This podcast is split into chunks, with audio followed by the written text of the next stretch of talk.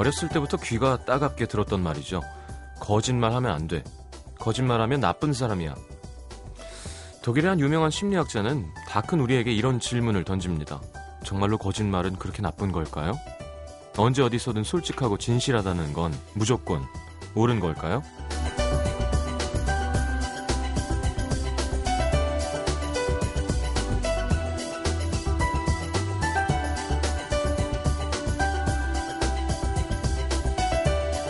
이 심리학자는 거짓말은 다른 사람과 잘 지내기 위해서도 꼭 필요하지만 스스로를 위해서도 중요하다고 말합니다. 행복하게 살려면 자신을 잘 속일 줄 알아야 된다는 건데요. 스스로에게 지나치게 냉정하고 객관적인 사람들은 만족이라는 걸 모르죠. 잘하고 있는데도 난 부족해. 뭐 하나가 잘 돼도 이건 운이야. 내 실력이 아니야. 다른 사람 기분 좋으라고 하는 거짓말. 가끔은 우리 스스로에게도 좀 해봅시다. 네, 이만하면 괜찮지 뭐. 잘하고 있어. 아, 괜찮아. FM 음악도시 성시경입니다.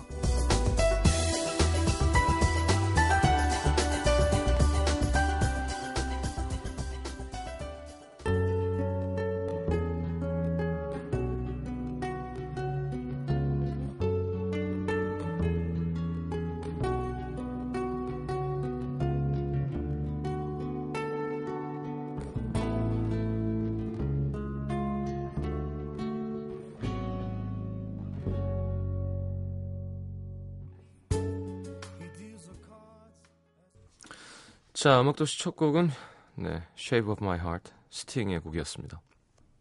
자기 합리화 필요하죠, 사랑하면서. 네. 근데 자기 합리화를 너무 많이 하면 발전이 없습니다. 그렇다고 너무 자학만 하고 채찍질만 하면 네, 고통스럽게 평생 사는 거고 그걸 조절을 잘 하는 게 좋은 거겠죠. 가끔 남의 말 절대 안 듣고 지멋대로 하는 짜증나는 사람들 있잖아요. 보면은 본인은 되게 행복해 보여요. 예. 네. 막 잘난 척하고 그뭐 정신 못 차리는 사람들 있잖아요. 음, 남에게 피해 주는 사람들 보면 대부분 그걸 보고 괴로워하는 사람들이 괴롭지 그 사람들은 그냥 편안하게 산다. 그런 거 보면 그래 좀나내 자신을 좀 칭찬하고 내가 괜찮아라고 하는 그런 날씨즘도 필요해요. 네. 자, 오늘은 영화 함께 할 거죠? 우선 우리 시민분들 어떻게 지냈나 좀 확인해 보고요.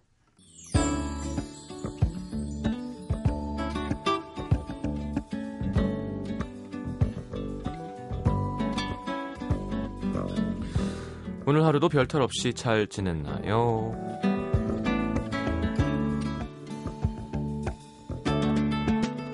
이혜원 씨, 오늘은 전 반가운 소식으로 하루를 열었습니다. 입사 지원했던 회사에서 다음 주 월요일에 면접 보러 오라는 연락을 받았거든요.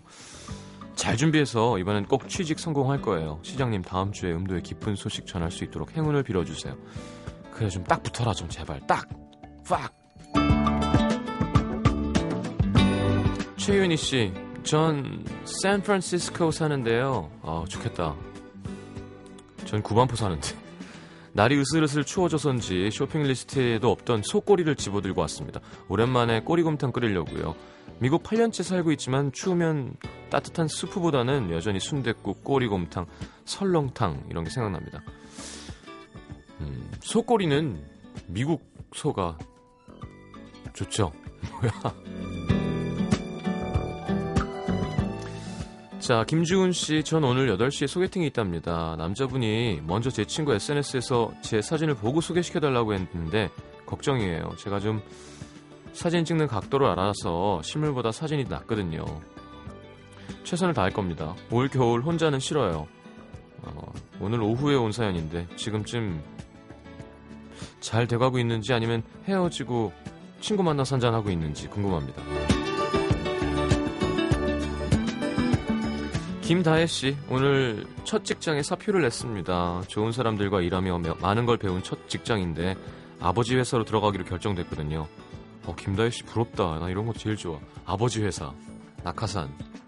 속 모르는 사람들은 좋겠다고 말하지만 네, 전 속을 모르니까요. 사실 아버지 회사 사정이 안 좋아서 도와드리려고 결심한 거예요. 우리 가족들 똘똘 뭉쳐서 잘 헤쳐나갔으면 좋겠습니다. 좋네요. 화이팅.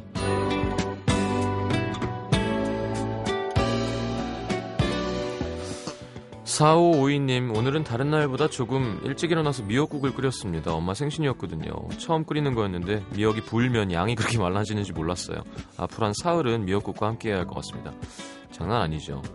요즘에는 미역 이렇게 잘라놓은 거 팔더라. 예. 네. 그 잘라놓은 것도 결국 한 번 더 썰어야 되긴 해요.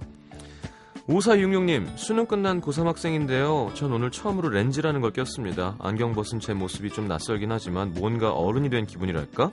대학 들어가면 예쁜 눈 화장도 배울 거예요.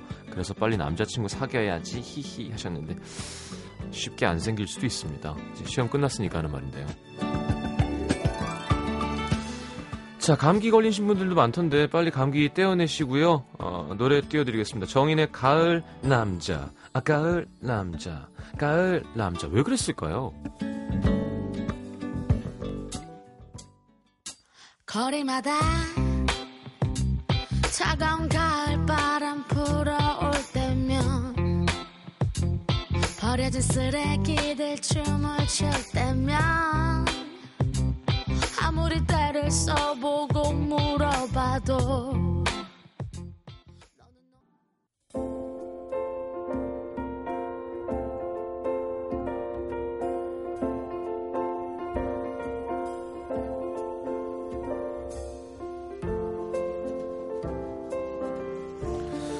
가끔 어린 친구들이랑 얘기하다 보면요, 어, 우리보다 더 명쾌할 때가 있습니다.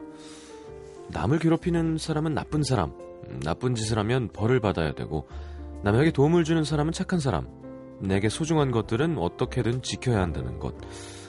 옳고 그름을 순수한 눈으로 봐서 그런지 아이들은 더 용감해지죠.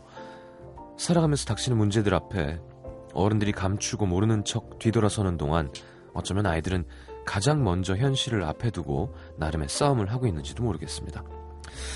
자, 오늘은 영화 속으로 용감한 소녀를 만나러 갑니다. 김혜리의 영화 사람을 만나다. 어서 오십시오. 안녕하세요. 네. 반갑습니다. 자, 어떻게 지내셨어요, 한 주간?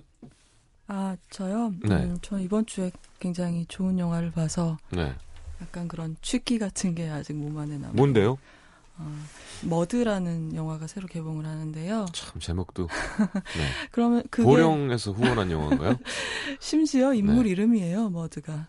아. 어, 매튜 맥커너히가 연기하는 네. 어떤 그 인물의 이름인데 그 머드라는 인물 말고 주인공 소년이 한 명 나오는데 오늘 우리 소녀 얘기할 거지만 네.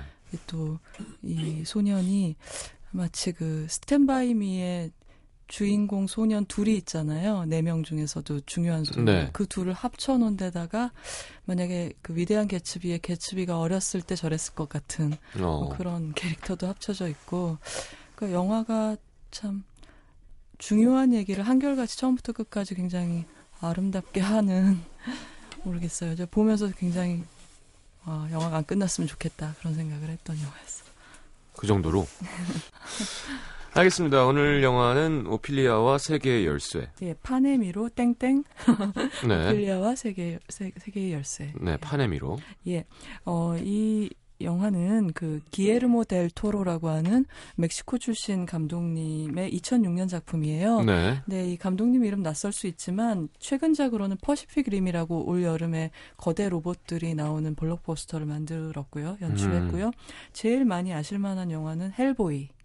아. 예, 헬보이를 만들었고 이제 그 전에 크로노스나 악마의 등뼈라는 그 이제 본국 헐리우드 영화가 아닌 영화로 굉장히 높은 평가를 받아서 네. 미믹이라는 미라 소비노 나오는 영화부터 헐리우드에서 스카우트가 돼서 만들었고요. 아, 지금은 미믹 기억난다. 예, 지금은 근데 그 미믹에 대해서는 너무 스튜디오 간섭이 심해서 음. 이제 자기가 친자가 아니라고 선언을 했죠. 이 감독이. 아, 작품이 아니다. 그때 너무 괴로웠다. 그래서 어. 그런 식으로까지 말을 했고 어쨌거나 현재는 LA로 본거지로 옮겨서 헐리우드의 많은 판타지 영화 같은데 뭐 제작자로든 뭐 아이디어맨으로든 참여를 해서 왕성하게 작업을 하고 있고요. 네.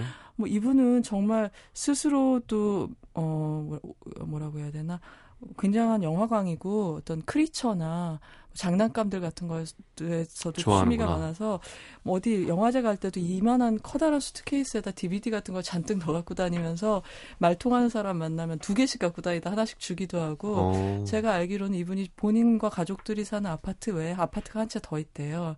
그 아파트는 오로지 DVD랑 장난감을 저장하기 위한 장소로서 집이 한 채 더 있다고 알고 있어요. 돈이 참 좋아요. 그죠? 이런 걸 흔히 성공한 덕후라고 하나요? 뭐 네. 그래서 어쨌든 그렇습니다. 네. 근데 그분의 이 영화 중에서도 높은 평가를 받았고 이제 대중한테도 환영을 받았던 게 바로 오늘 소개해드릴 이 파네미로 작품이고요. 네. 유명한 게 이 영화 DVD 이제 서두에 감독님이 이제 이 DVD를 보시는 관객 여러분께 인사하는 짧은 클립이 있는데요. 거기서 이 델토로 감독이 이랬죠. 이 영화는 거의 저를 죽여놨습니다. 그러니까 어, 이 영화는 destroyed me 이렇게 얘기를 해요. 왜요? 너무 힘들어서. 아. 그리고 제가 이 영화를 찍으면서 20kg이 빠졌고 어. 불면증에 시달렸습니다. 그래요. 근데 이분 이제 모습 아시는 분들은 미소를 지으실 텐데 예전에 피터 잭슨 감독 같은 그런 거구예요. 네. 그래서 어떻게 생각하면 20kg으로는 약간 티가 안 날 수도 어. 있는 그래서 그런 약간 이제 미소를 지으면서 보게 되는데 한 가지만 더 말씀드리면 이 감독님은 이제 해리포터 시리즈 제안도 받았었어요. 어. 3편 그러니까 알폰소 쿠아론, 그러니까 그래비티 감독인 알폰소 쿠아론 감독, 역시 멕시코 감독이죠. 네. 이제 두 사람 사이에도 친분이 굉장히 깊은데 이 감독이 결국 연출했던 해리포터와 아즈카바네 죄수가 원래 이 델토로 감독한테 들어갔었고요. 어. 그리고 이제 안 못하고 나서 7편 만들어질 때 한 번 더 제안이 들어갔 었다고 알아요. 네. 근데 저는 이제 3편하고 7편을 결과적으로 해리포터 영화 8편 중에서 제일 좋아하는데 이제 그 7편이 두 개였으니까 8편이죠. 근데 네. 어, 현재 결과물들도 굉장히 좋아하지만 궁금증은 계속 남아 있어요. 델토로가 했다면 어땠을까? 어떤 해리포터가 나왔을까? 어. 분명히 좋았을 거야. 이런 생각을 갖고 있습니다. 음. 네. 줄거리 시작해 볼까요? 예. 어, 이 영화는 1944년에 스페인이 배경이에요. 그래서 음. 약간 역사를 설명을 드리자면 이 스페인 내전은 이미 39년에 프랑코 그 파시스트 정권의 승리, 그들의 쿠데타의 승리로 돌아갔어요. 음. 그래서 지금은 독재 정권이 집권을 하고 있고 네. 그러니까 그 프랑코가 이끄는 군사 세력이 원래 그 시민들이 선거로 뽑은 인민 전선을 무너뜨리고 들어선 정권이 프랑코 독재 정권이죠. 네. 근데 그 정권이 세워지는 과정에서 이제 히틀러나 무솔리니가 지원을 해줬던 거예요. 아. 그래서 이 정권이 이제 집권을 하고 있는데 아직 투항하지 않은 그 시민군들, 인민전선을 지지하는 무장한 반군들이 여기저기 산 속에 숨어서 이제 레지스탕스가 돼서 이제 싸움을 벌이고 있는 그런 스페인인 거예요. 네. 근데 영화는 어떤 어린아이의 씩색색거리는 숨소리로 시작을 하거든요. 네. 그래서 화면이 이렇게 켜지면 어떤 소녀가 쓰러져서 있어요. 다친 걸로 보여요. 다친 걸로. 코에서 피를 흘리고 있어요. 근데 이 첫 숏이 말해주는 게 뭐냐면 이 델토로 감독의 영화의 특징 중에 하나가 아이들이 피 흘리는 장면을 숨기질 않아요. 어. 보여줘요. 그리고 아이들이 누구한테 맞거나 이러면 그냥 이렇게 맞는 것만 보여주고 보통 유혈은 안 보여주는 네. 게 많은데 델토로 가면 그러지 않아요. 애가 애도 다치면 피 흘린다. 음. 다 보여주는 거죠.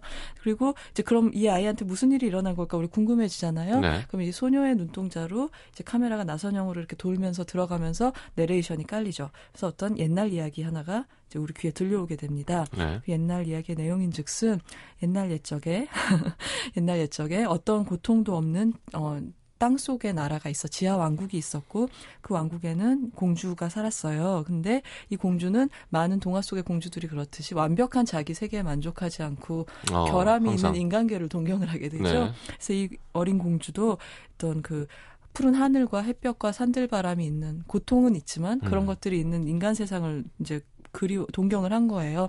그래서 경호를 뚫고 몰래 빨, 저 탈출을 해서 지상으로 나온 거죠. 그 나오자마자 태양빛에 눈이 멀고 기억을 잃고 몸도 병들어서 몸은 죽어버린 거예요. 어. 근데 이제 그 공주의 아빠인 부왕은 그 몸은 죽었지만 사랑하는 딸의 영혼이 분명 다른 장소, 다른 시간에 다른 아이의 몸을 빌어서 태어나서 언젠간 자기의 왕국으로 돌아와서 옥좌를 이어받아 줄 것이다. 음. 라고 말하면서 몇 개의 이제 관문, 포털이라고 하는데요. 네. 그 관문들 열어놓고 기다리고 있는 거죠. 이때부터 영화는 이 현실의 소녀 오피리아와 이 환상의 나라 공주, 이 모아나라고 하는데요. 이 공주의 이야기의 이원적인 구조로 해서 이제 줄거리가 펼쳐지게 됩니다. 어. 음. 어, 그리고 이제 영화가 다시 44년의 현실로 돌아오면 이 우리 오피리아를 봐야죠. 오피리아는 11살이에요. 예. 그리고 책 읽는 걸 너무 좋아하고 자기 스스로도 이야기 짓기를 좋아하는 애죠. 네. 이바나 바케로라는 여배우가 어린 여배우가 연기를 했는데요. 이 아이가 지금 엄마랑 어딘가로 가고 있어요. 차를 타고. 엄마는 임신한 상태거든요. 어. 근데 그 임신 한 아기는 엄마가 재혼한 새아버지 비달 대위라고 하는 그 프랑코 정권 군부의 어, 군인이죠. 음. 그리고 이, 이 저항하는 시민들을 이제 소탕하는데 앞장서고 있는 굉장히 잔인한 사람이에요. 네. 이제 이 사람하고 재혼을 해서 그 아버지가 이 그 다른 부하 군인들하고 있는 캠프로 이사를 가고 있는 중이에요. 근데 어머니 건강 굉장히 안 좋아 보여. 임신이 버거운 상태예요. 어. 근데 이렇게 몸이 안 좋은데도 굳이 그 새아버지 있는 곳으로 가는 이유는 이 아버지가 사실 그 아내의 건강 같은 건 안중에도 없어요. 어. 굉장히 가부장적이고 어 권위적이고 그런 사람이라서 오직 그녀의 몸에서 태어날 자기 핏줄에만 관심이 있고 그게 아들이라고 확신을 하는 거예요. 어, 딸이어라. 아들이라고 확신한 나머지 아들은 무조건 딸이야 딸. 아들은 모름지기 아비 곁에서 태어나야 된다. 어. 이런 아집 하나로 무리한 장거리 여행을 시키는 거죠 지금. 음. 그래가지고 그 길로 가고 있는데 잠깐 차가 멈췄을 때 이 오피리아가 이렇게 길가로 나와서 숲속을 이렇게 돌아다니는데 그 길에 아주 커다랗고 신비로워 보이는 어떤 CGT가 다소 난다는 뜻이죠. 신비로워 네. 보인다는 거. 네. 그래서 그런 자벌레, 사마귀처럼 생긴 자벌레를 보게 돼요. 네. 그래서 눈이 맞게 되죠. 눈을 마주치게 되죠. 벌레랑 자벌레. 눈이 마주친다고요? 눈이 마주치게 되죠. 아 신기하다 이러면서 뭔가 특별한 느낌을 받았는데 그 다음에 다시 차에 타서 이제 아버지가 그 새아버지가 있는 곳까지 가게 되는 거예요. 네. 근데 어, 그 아버지가 도, 아버지하고 이제 조우를 하자마자 관객들은 금방 이 사람이 굉장히 잔인한 사람이고 이세 딸이나 의붓 딸이나 아내한테 관심이 없다는 거를 알게 돼요. 그리고 이어서 이 군인의 잔혹성, 대위의 잔혹성을 보게 되는데 그 토끼 사냥을 나왔다고 하는 그 농부 부자를 네. 이제 반군이라고 의심을 해서 죽이는 장면이 나와요. 근데 어. 이제 이 사람이 잔혹성 보여주는 것 같은 건 그 죽이는 방식 같은 거죠. 뭐 네. 확실하게 저, 확인을 안 해보고 죽이는 건 말할 나위도 없고. 그러니까 뭐랄까 이걸 이제 방송에 설명드리기 너무 잔인해서 그래요. 예, 그래서 이제 그걸 보면서 아 이 사람 정말 음, 인간에 대한 어떤 연민이 없구나라는 걸 알게 되죠. 어. 그리고 이, 이후부터는 어떤 장면이든 이 사람이 날카로운 곳만 잡 겪게 되면은 우리 긴장하게 돼요. 어. 심지어 자기 얼굴 면도하는 것만 봐도 긴장이 돼요. 어. 저걸로 또 무슨 짓을 하려나 이런 생각이. 그래서 이 새아버지보다 이 소녀를 따뜻하게 환대해 주는 건 이 대위의 살림을 돌봐주는 가정부 메르세데스라는 가정부예요. 야, 명차의 이름을 있는 가정부군요. 그렇죠. 왠지 안락한 어떤 예. 편의를 제공할 것 같은. 어, 맞아요. 네. 따뜻하게 감싸줘요. 그렇죠, 그렇죠. 음. 어, 어. 노래 듣고 그, 올까요? 갑자기 Won't You Buy Me 그 노래. 어. 아, 그 누구죠? 갑자기 이름이 가수 이름이 생각이 안 나는. 어. 메르세데스 사달라고 하는 노래가 있었잖아요. 아, 전 정말 요즘 정말 머리에 문제가 있어요. 어쨌든. 예. 그래서 이 메르세데스는 근데 알고 보면, 음. 음, 사실은 그 남동생이 몸담고 있는, 남동생인지 오빠인지 모르겠어요. 그냥 브라더라고 나오니까. 네. 근데 몸담고 있는 산속의 반군한테 식량이나 약 같은 거를, 의약품 같은 걸 몰래 대주고 어. 있어요. 그리고 이때 다시 아까 길 오는 길에 눈을 마주쳤던 그 자벌레가 예. 나타나서 오피리아를 이 어, 캠프 바로 옆에 있는 바위들, 오래된 고인돌 같은 네. 그런 바위들이 미로로 이룬, 미로를 이루고 있는 정원으로 인도를 하게 되죠. 그리고 우리는 이쯤에서 이제 메르세데스가 묻는 말에 소녀가 대답하는 말을 통해서 오피리아 모녀의 사연을 알게 돼요. 어. 원래 그 친아버지는 재단사, 양복 만드는 네. 재단사셨는데 전쟁에서 죽었고 이 전쟁은 아마 내전이겠죠. 네. 그러니까 그 아마도 제 짐작에는 네. 이제 시민군 쪽에서 참전을 했다 죽은 것 같은데 전쟁에서 목숨을 잃었고 어, 우여곡절은 모르겠는데 이 아버지의 양복점 손님이었던 이 대위랑 엄마가 연결이 돼서 이제 어. 여기까지 오게 됐다는 걸 알게 됩니다. 자, 노래 한곡 듣고 들어가겠습니다. 예, 이 영화 음악이 상당히 좋은데요. 네.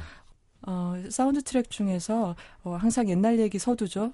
옛날 옛적에 롱롱 타임 어고라는 곡을 듣겠습니다. 음, 듣겠습니다.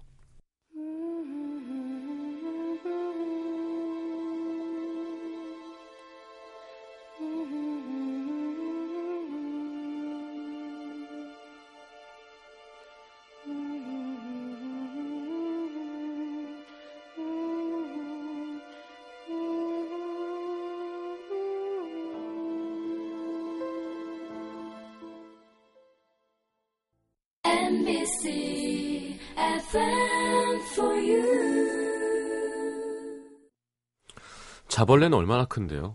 자벌레요? 네. 한제 손만 아니 제손 어, 시계까지 아, 이렇게 어. 얘기하면 잘 모르겠구나. 그러니까 김일희 기자님 손목 예. 한 30cm?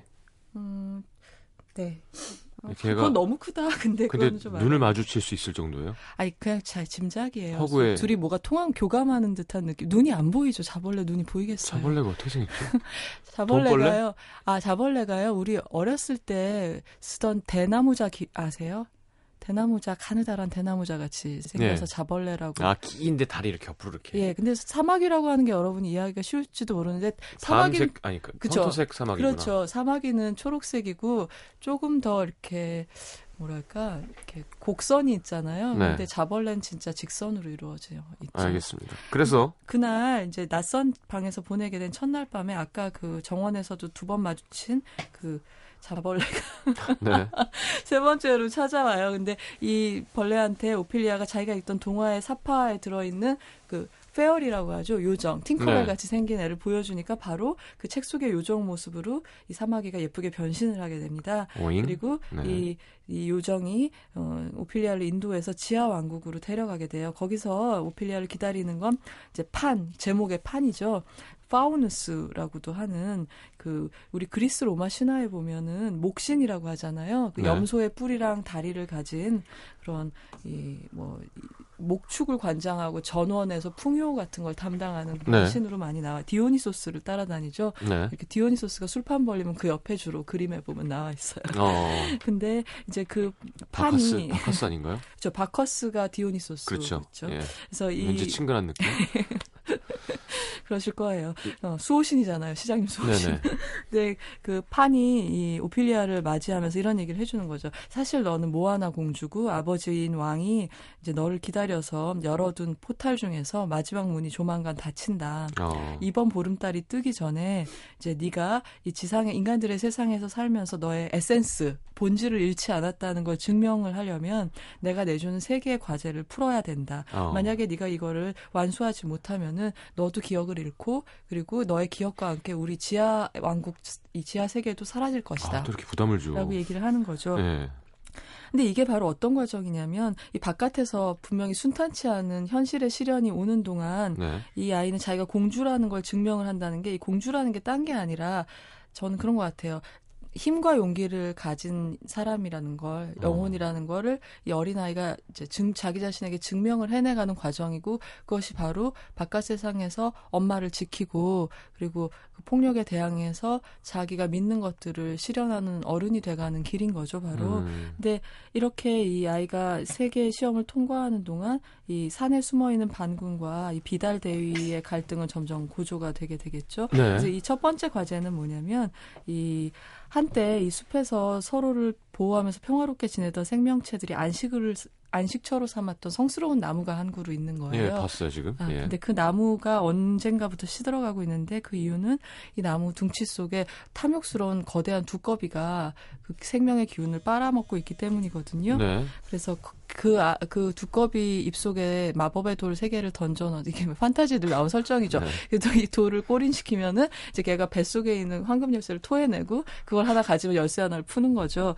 그래서 이제 그 첫 번째 과제를 오피리아가 수행을 하게 되는데 그 날이 바로 이 새로 맞이한 아내를 소개하려고 대위가 이제 그 주변 사람들을 초대해서 파티를 연 날인 거예요. 네. 근데 이 파티라고 엄마가 입혀준 예쁜 드레스도 이 두꺼비랑 싸우기 위해서 다 버리면서 진흙탕에 어. 이제 버리면서 결국은 이제 항상 이렇게 뭔가 과제를 성취할 때면 뭔가 희생을 이 따르게 그렇죠. 되죠. 네. 그래서 그 열쇠를 가지고 나와서 이제 한 첫 번째 과제를 성공하게 되는데 그러는 동안 이 새아버지는 손님들 앞에서 이런 얘기를 하고 있죠. 새로 태어날 내 아들은 이 인간이 다 평등하다는 잘못된 생각을 갖고 있는 딸이라니까 이 자식아. 이 네.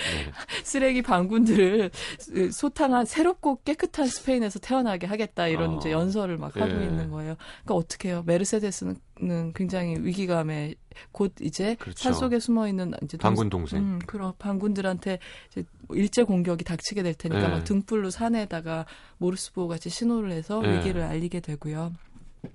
그리고 이제 그날 어 이제 파티에 오지 않은 오피리아를 막 야단쳤던 그 임신한 엄마의 건강이 그날 이후로 급히 악화되게 돼요.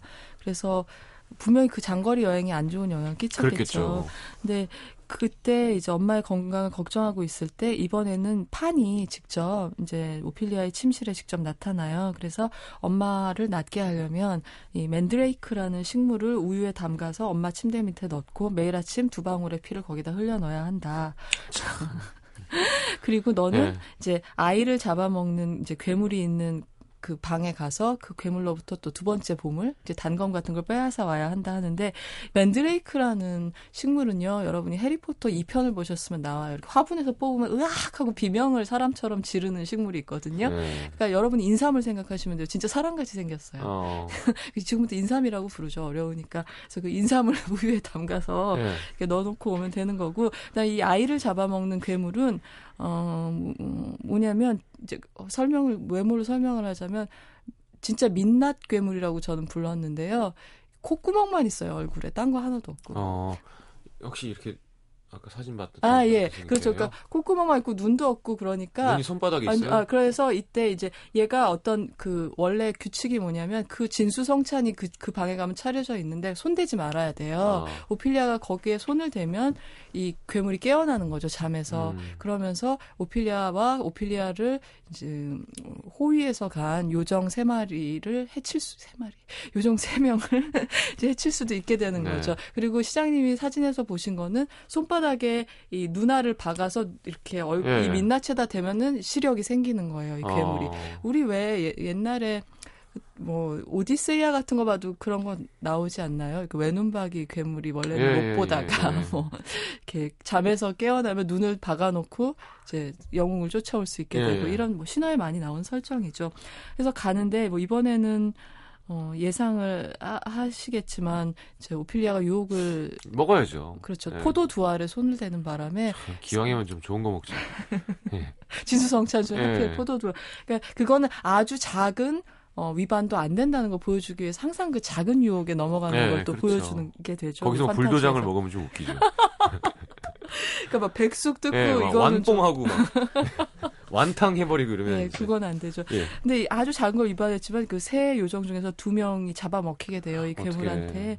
그리고 이제 어, 현실로 돌아와 보니까 반군이 반격을 하는 걸 보고 광기가 더해진 비달되어 있는 현실에서는 네. 이 포로로 사로잡은 반군 중에 한 명을 고문을 하게 되고 어. 그리고 그 반군 그 병사가 말더듬이 병사인데요. 네. 그 사람이 고통을 이기지 못해서 다시 살려놓으라고 고문하게라고 의사를 불러왔는데 그 의사는 또 메르세데스랑 협력해서 반군들을 도와주던 그런 양심적인 의사요? 의사였거든요. 네. 근데 그 의사에게 이 레지스탕스가 부탁을 해요. 죽여달라고. 어. 못 견디겠다고. 나 말 많이 안 했다고. 어. 그러면서 나를 죽여달라고 해서 안락사를 이제 의사가 시켜주게 되죠.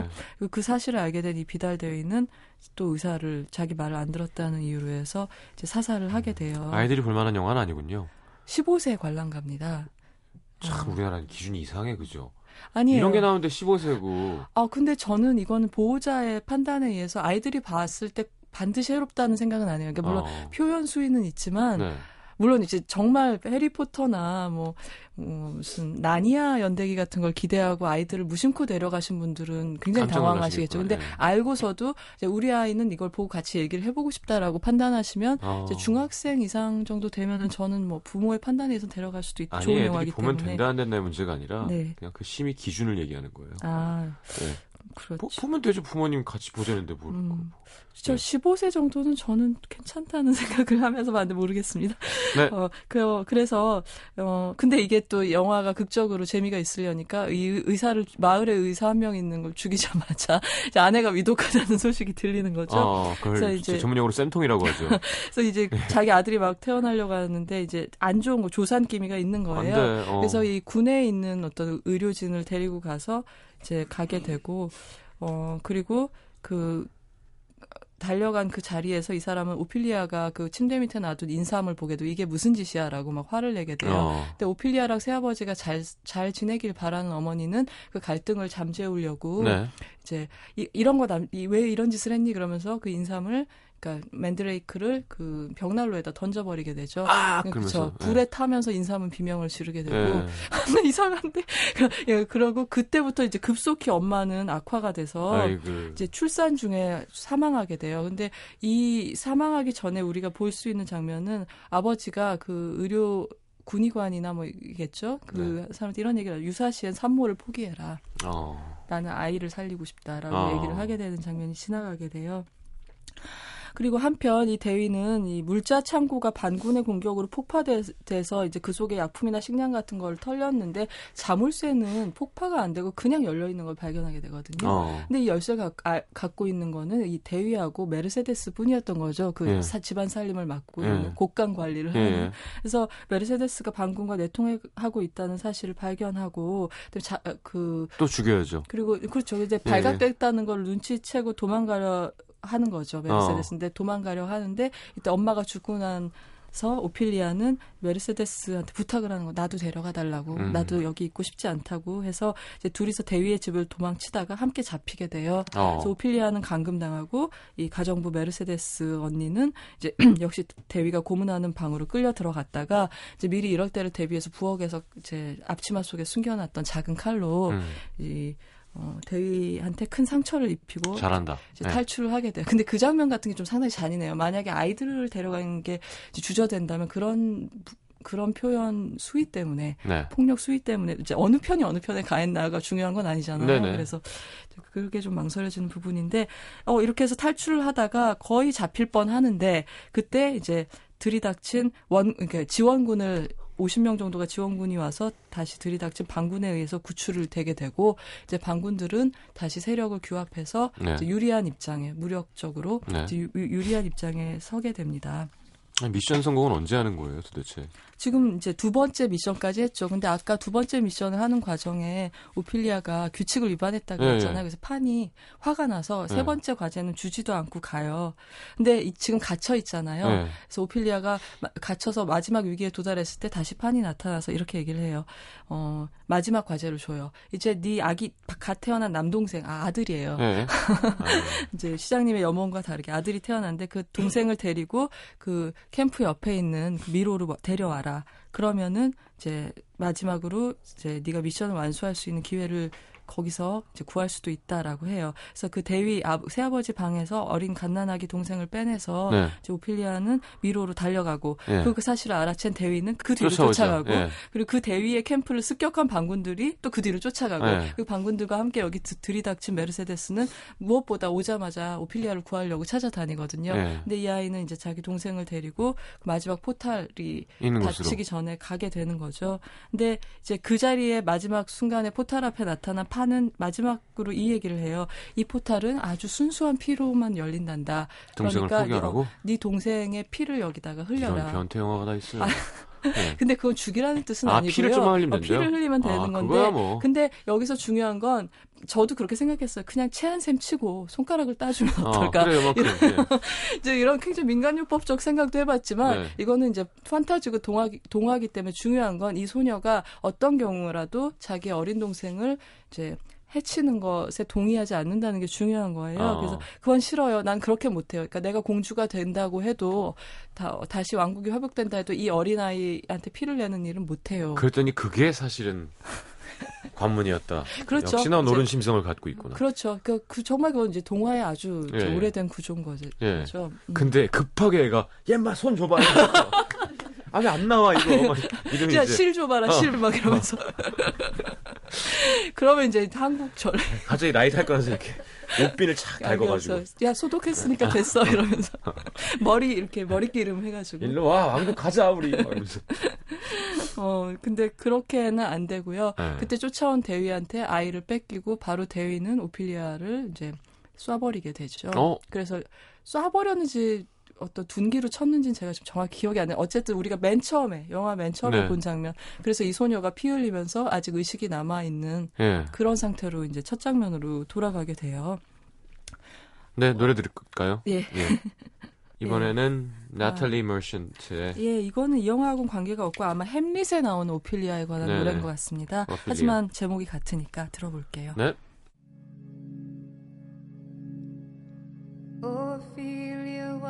is a bride of God, a novice come and light. In sister cells, the cloister bells tolled on a wedding night. Ophelia was the rebel girl. 자, 그러면 첫 장면으로 돌아갔어요. 그리고 그러니까 이제 아, 다시 자기 아들을 대위가 뺏은 거죠. 네. 그래서 미로를 뒤돌아서 빠져나가던 대위를 기다리고 있는 건 누구겠어요. 그 레지스탕스들이 그렇죠. 이제 기다리고 있는 일로 와 일로 와 이렇게 되는 거죠. 그리고 이미 뭐 다른 부하들은 이제 무력적으로 열세였기 때문에 레지스탕스들한테 다 이제 뭐라고 하나 그러니까 제압을 당했고요. 그래서 그 메르세데스가 선두에 서 있는 레지스탕스들이 이제 그를 맞이하게 되는 거죠. 이제 자기의 죽음 이제는 죽는 거죠. 네. 그 죽을 걸 알고 이제 자기 나름대로 자기 인생의 의미를 부여하고 싶은 이 잔인한 어, 파시스트 아버지는 이런 거예요. 자, 이 사람이 항상 늘 몸에서 떼지 않고 있던 게 역시 군인이었던 아버지가 자기한테 죽을 때 물려줬던 아들에게 줘라, 줘라 고 내 죽은 시간을 기억하게 해라 네. 하면서 자기가 죽는 순간 회중 시계를 바위에 쳐가지고 물려준 네. 시계가 있어요. 어. 근데 그걸 굉장히 소중하게 간직하고 있었거든요. 그러니까 자기 나름대로 의미를 둔답시고 아이를 내주면서 자, 내 내가 죽은 시간을 내 아들에게 알려달라 이렇게 싫어 비장하게 얘기를 하거든요. 근데 저도 해줄까? 저도 너무 통쾌했던 어. 게 그때 메르세데스가 no 이렇게 딱 어. 얘기를 해요. 그러면서 너 당신의 아들은 당신의 이름도 모르고 살게 될 거예요. 너의 어. 이름 말해주지 않겠다 이렇게 얘기를 어. 하는 거죠. 아니면 다른 이름을 얘기해 줄까? 그거 영구 뭐 이렇게. 비달 이런 거 아니고. 어, 그럼 어디 비달이야. 차라리 싸순이라 그러겠죠. 네. 아 해도 되나요? 그럼요 디자이너인데요. 아 그리고 그 그렇게 이제 그 사람은 마, 음, 자기 생을 마감하게 예. 되고 그 미로 안쪽으로 메르세데스가 오피리아를 찾아서 들어갔을 때는 오피리아의 피가 한 방울 두 방울 그 포탈로 이제 흘러 들어가게 되고 시장님이 옳게 예측하신 대로 예. 그 지하 왕국의 문은 열리게 됩니다. 네. 그리고 지상에서 오피리아가 이제 숨을 거둬가고 그 아이를 이제 메르세데스가 다독이는 동안 이제 우리는 그 지하 왕국에서 그 자기 친어머니 친아버지가 옥좌에 앉아 있는 걸 보게 되고 네. 그 지하 왕국의 신민들의 박수갈채 속에서 이 소녀는 어그 다, 그 다시 왕관을 쓰게 되는 어. 잘했어 오피리아 해냈어라는 그런 칭찬의 말을 들으면서 행복하게 그 자리에 오르게 되는 걸 보게 되는 거기는 거예요. 해가 없어요? 음, 예, 해는 없어요. 캄캄해요. 그 뭐야? 근데 이 영화는 이제 델토로 감독의 기에르모 델토로 감독 의 영화들이 많은 경우에 약자들의 반격을 그리고 있어요. 네. 네, 근데 이게 현실에선 사실 이게 이 얘기를 들어도 그렇지만 이게 그러니까 진 거야, 이긴 거야 이런 생각이 들잖아요. 네. 실패한 거야, 성공한 거야. 근데 이 기에르모 델토로의 판타지 영화 그 아니면 환타지가 섞여 있는 이 사실적인 영화들을 보고서 제가 늘 느끼는 건 우리가 현실에서는 졌지만 피를 흘렸지만 진 것 같지가 않아요. 그리고 저들이 이긴 경우라도 그거 그 승리가 매우 추하게 느껴지게 어. 그러니까 미학적으로 승리하게 만들어주는 영화를 참잘 어. 만들어요. 예. 그리고 이 파네 미로가 이 판타지 영화 중에서도 굉장히 독특한 자리를 점하고 있는 까닭은 이 이질적인 세계들이 그냥 이렇게 맨살을 맞대고 이어져 있어요. 예, 예를 들면 이제 컷이라는 개념이 있잖아요. 우리가 이렇게 한번 이렇게 그 암전이 되든 안 되든 간에 다음 장면으로 넘어간다라는 넘어, 예, 느낌이 예.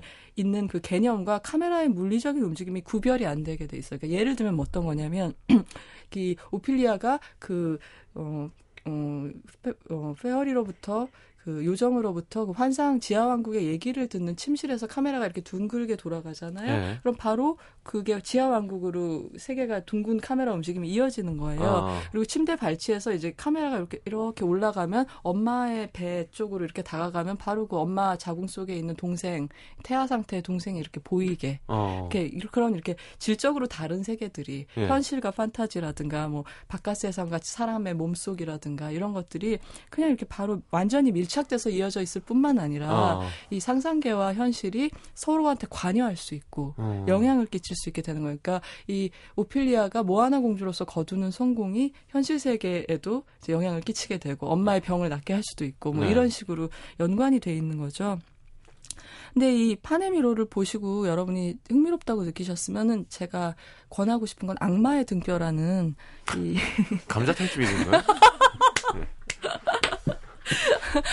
그 생각을 네. 할 줄은 정말 몰랐네요. 것 같은데. 근데 이 5년 전에 이 영화보다 5년 앞서서 델토로 감독이 만든 영화가 있어요. 네. 이것도 역시 이거는 이제 시대적으로 역시 스페인이 배경이고 이 파네미로의 배경보다 조금 앞서서 그러니까 네. 아직 내전이 벌어지고 있던 시대 시기로 걸, 거슬러 올라가서 이번에는 그 고아원 음. 전쟁 때문에 고아가 된 소년들이 모여 있는 곳에서 비슷한 얘기를 펼쳐요. 근데 이게 거기는 이제 유령이 나오거든요. 요정이 아니라 유령이 나오는데 어 영화 그러니까 결과부터 보여주고 원인을 거슬러 올라가는 영화 구조라든가 아니면 그 영화 속에서 어린 캐릭터들이 겪는 여정 같은 게 아, 이게 좋으면 그 영화도 좋을 것이다. 그러니까, 그러니까 남매 같은 영화랄까요? 그래서 어. 두 영화 다 저는 정말 좋아하는데요. 예. 이제 이 영화 권해드리고 싶고요. 네.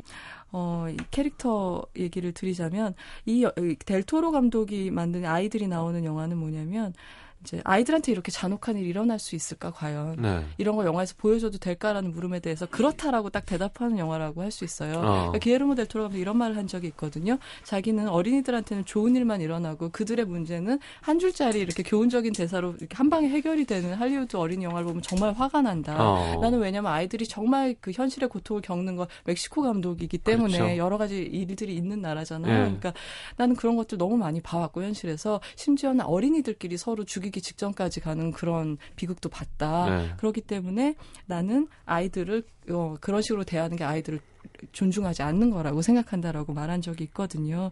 그래서 델토로 감독에 나오는 어린이들은 이 미성년이라기보다 강자한테 분연이 일어나서 맞서는 약자를 대변하는 존재라고 할 수가 있어요. 어. 그러니까 이 델토로의 어린이들은 뭔가 우리 어린이들 예찬할 때 아무것도 모르고 순수하고 막 그런 존재라서 중요한 존재, 예찬받는 존재가 아니라 어리기 때문에 진실되고 비굴할 줄 모르는 거죠. 그러니까 네. 비겁할 줄 모르는 거죠. 그러니까 그들하고 항상 한편을 이루는 게 이 영화에 나온 메르세데스 같은 의사 네. 선생님 같은 어른들인 거예요. 그러니까 이 메르세데스나 의사는 어른이지만 강한 사람 아니에요. 항상 그 대위한테 발각될까봐 덜덜 떨거든요. 네. 어린 아이들처럼 힘이 없는 존재인 네. 거예요.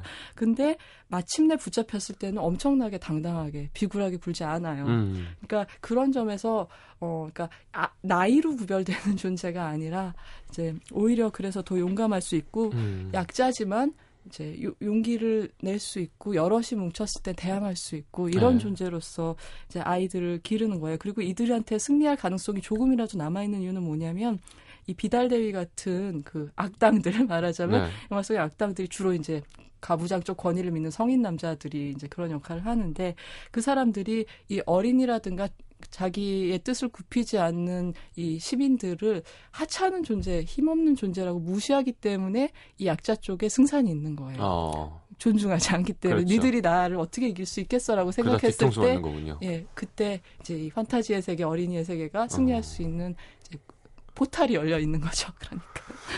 예. 알겠습니다. 어, 그렇게 보면 또 그렇네요. 네. 파네미로 예, 재밌을 것 같습니다. 네. 감사합니다. 왜들 멍하세요? 다음 주 영화는 뭐 할 거예요? 아, 다음 주에는요, 어, 히치콕 영화 한 편 볼까 싶어요. 네. 그래서 이제 열차 안에 낯선 사람들, 뭐 여러 가지 번역되어 있는데, Strangers on a Train이라는 영화를 하겠습니다. 알겠습니다. 오늘 감사합니다. 안녕히 계세요. 안녕히 가십시오. 자, 3부에 다시 오겠습니다.